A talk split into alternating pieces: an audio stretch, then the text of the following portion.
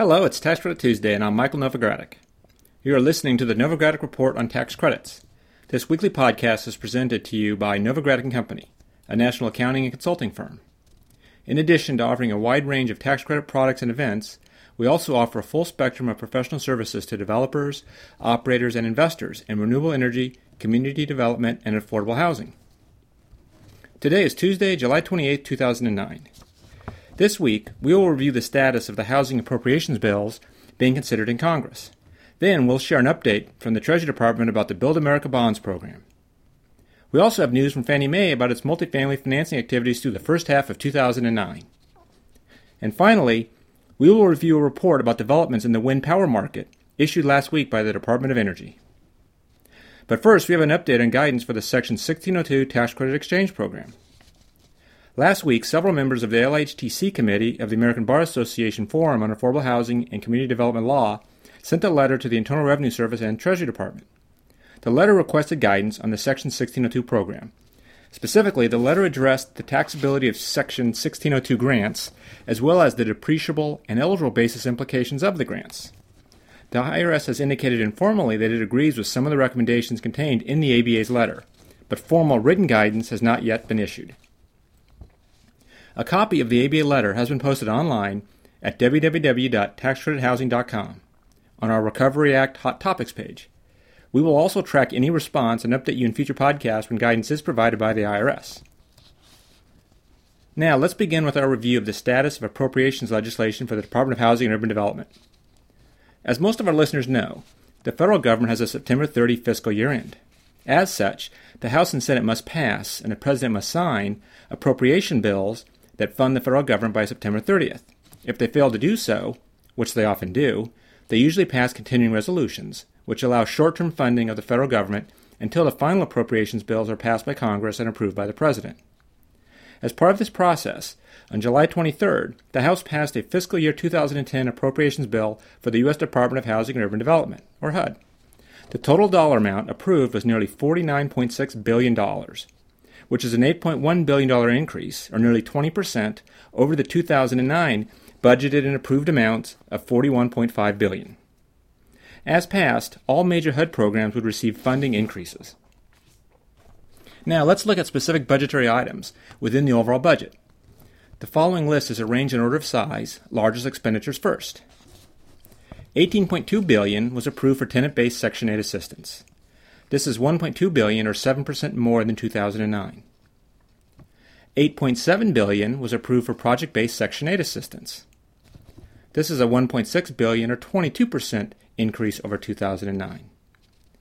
The Public Housing Operating Fund was funded at four point eight billion dollars, three hundred forty-five million dollars, or about eight percent more than two thousand nine. four point six billion dollars was appropriated for Community Development Block Grant funds, seven hundred twenty-five million dollars, or nearly nineteen percent more than two thousand nine. The Public Housing Capital Fund was allotted two point five billion dollars. This is fifty million dollars, or two percent more than two thousand nine. two billion dollars was approved for home funds. This is a one hundred seventy-five million dollars, or nearly ten percent increase over two thousand nine. one point eight five billion dollars was allotted for homeless assistance grants. This is a one hundred seventy-three million dollars increase, or about ten percent more than two thousand nine. seven hundred fifty million dollars was approved for Indian Housing Block Grants. This represents a one hundred five million dollars increase, or about sixteen percent more than two thousand nine.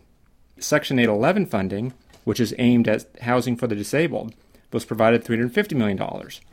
This is one hundred million dollars, or forty percent more than two thousand nine. two hundred fifty million dollars was provided for HOPE six. This is a one hundred thirty million dollars, or one hundred ten percent increase over two thousand nine. Of note, the House did not fund the Choice Neighborhoods Initiative, which the administration proposed as an expanded replacement for HOPE six.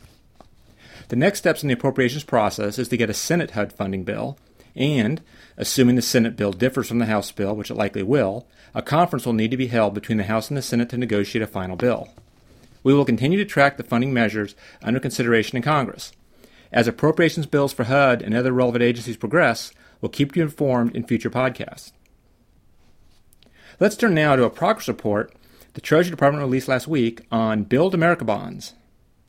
The Build America Bonds program is a new financing tool created by the Recovery Act to allow state and local governments to obtain funding at lower borrowing costs for projects such as the construction of schools and hospitals, development of transportation infrastructure, and water and sewer upgrades. Build America Bonds are designed to appeal to a broader set of investors than do traditional taxes and bonds. Under the Build America Bonds program, Treasury makes a direct payment to the state or local government issuer in an amount equal to thirty-five percent of the interest payment on the Build America Bonds. Potential investors for Build America Bonds include entities that do not typically buy taxes and bonds because they are not subject to federal income tax. Entities such as pension funds and many foreign investors, for instance. The Treasury Department says these investors are important additions to the municipal debt market. Treasury reported last week that early market reception for Build America Bonds has been very positive. Since the program was launched on April third of this year, there has been seventeen point four billion dollars in Build America Bonds issued. According to the data released last week, thirty-four states are participating in the program. For more information, including state-by-state data, go to w w w dot treas dot gov. That's w w w dot treas dot gov. A summary of the program was also published in the June issue of the Novogradac Journal of Tax Credit Housing. If you missed the article, you can order an archive copy by emailing c p a s at novaco dot com. If you haven't yet subscribed to the journal, I invite you to do so online at w w w dot novaco dot com slash products. Speaking of progress reports, Fannie Mae last week released a statement about its multifamily financing activity during the first half of this year. On July twentieth, Fannie Mae announced that the company, through its lender and housing partners, provided ten point one billion dollars in debt financing for the multifamily rental housing market in the first half of two thousand nine. This amount is a nearly fifty percent drop from the first half of two thousand eight. Highlights of mid-year two thousand nine production include the following specialty production, which is part of Fannie Mae's overall total multifamily investment number. one point one billion dollars in small loans. These are loans of as much as three million dollars or five million dollars in high-cost areas. one point seven billion dollars in structured transactions. six hundred sixty-one million dollars in the multifamily affordable housing category, which provides financing for rent-restricted properties for people earning sixty percent or less of median income. seven point one billion dollars in mortgage-backed securities. seven hundred forty million dollars in manufactured housing communities, and three hundred million dollars in seniors housing. Fannie Mae's D U S lenders and affiliates delivered nine point nine billion dollars of the company's total investment in multifamily housing. Fannie Mae said that all of the business delivered by this group used the company's D U S platform. Fannie Mae says reinvigorating its mortgage-backed securities business and broadening the investor base is its top priority in two thousand nine. By ramping up its M B S execution, Fannie Mae multifamily is shifting from being primarily a multifamily portfolio market participant to one that provides liquidity to the multifamily market mainly through M B S issuance. Approximately seventy-one percent of total production in the first half of two thousand nine was in M B S execution. This compares to seventeen percent in the first half of two thousand eight. Next, let's consider the highlights of a report released last week by the Department of Energy about the U S wind market. For the fourth consecutive year, the United States in two thousand eight was home to the fastest-growing wind power market in the world. This is according to a report released by the U S Department of Energy and prepared by Lawrence Berkeley National Laboratory. The two thousand eight edition of the Wind Technologies Market Report says that U S wind power capacity additions increased by sixty percent in two thousand eight, representing a sixteen billion dollars investment in new wind projects. The report shows that wind projects accounted for forty-two percent of all new electric generating capacity added in the U S in two thousand eight, and wind now delivers nearly two percent of the nation's electricity supply. According to the report, growth is distributed across much of the country. Texas leads the nation with over seven thousand megawatts of new wind capacity, but thirteen states had more than five hundred megawatts of wind capacity as of the end of two thousand eight. More than ten percent of the electricity generation in Iowa and Minnesota now comes from wind power. The report found that market growth is spurring manufacturing investments. Several major foreign wind turbine manufacturers either opened or announced new U S wind turbine manufacturing plants in two thousand eight. Likewise, new and existing U S-based manufacturers either initiated or scaled up production. Moreover, the number of utility-scale wind turbine manufacturers assembling turbines in the United States increased from just one in two thousand four to five in two thousand eight. Of particular interest in the tax credit community, the report says that the yearly boom and bust cycle that characterized the U S wind market from nineteen ninety-nine through two thousand four, caused by periodic short-term extensions of the Federal Production Tax Credit, or P T C, has now been replaced by four consecutive years of sizable growth. With the P T C now extended through two thousand twelve, the report says that significant capacity additions and a semblance of medium-term market stability might be expected. However, the report also notes that with the global financial crisis constraining the supply of available capital from project finance, most observers expect a slower pace of development in two thousand nine. Despite policy changes enacted in early two thousand nine that are intended to push the industry towards aggressive expansion. After a slower two thousand nine, the report says most predictions show market resurgence in two thousand ten and continuing for the immediate future. A link to the report can be found online at w w w dot energy tax credits dot com by clicking on the Research Center button under the heading Research and Data. While we're on the subject of renewable energy, I'd like to take a moment to mention the many professional services that Novogradac and Company offers for the renewable energy community.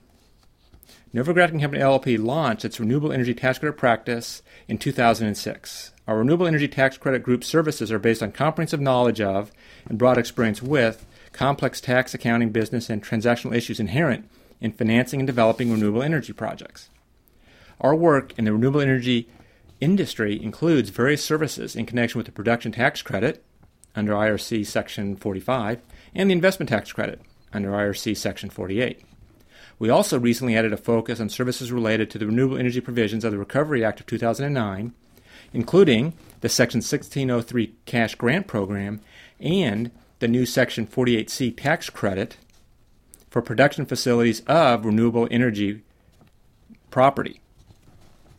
The services we provide related to the Section sixteen oh three Cash Grant Program include general consulting services, transaction structuring and analysis, financial modeling and forecasting, cash grant applications and registration assistance, cost certifications, place and service certifications, assessments of leased property fair market value, safe harbor compliance testing, various investor reporting, financial statement audits, tax return preparation, as well as on-site trainings.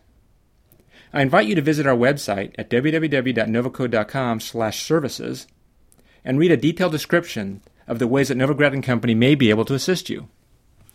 If you have any questions about our renewable energy services, please call my partner, Stephen Tracy, in our San Francisco office at four one five, three five six, eight thousand or call my partner, Dan Smith, in our Dover office, three three zero, six zero two, four six zero zero.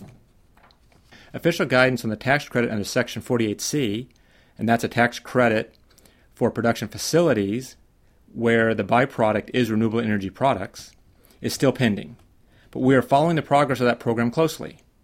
The August issue of the Journal of Tax Credit Housing will feature a summary of the new tax credit, and in next week's Tax Credit Tuesday podcast, we're going to cover some of the basics of this new tax credit. Well, that brings us to the end of this week's report. Please join us again next week when we will discuss the new Section forty-eight C Qualifying Advanced Energy Project Investment Tax Credit. We will also share some of the comments N M T C Working Group submitted to the C D F I Fund about its most recent compliance guidance. This is Michael Novogradac, and I'll be back next Tuesday. Thanks for listening.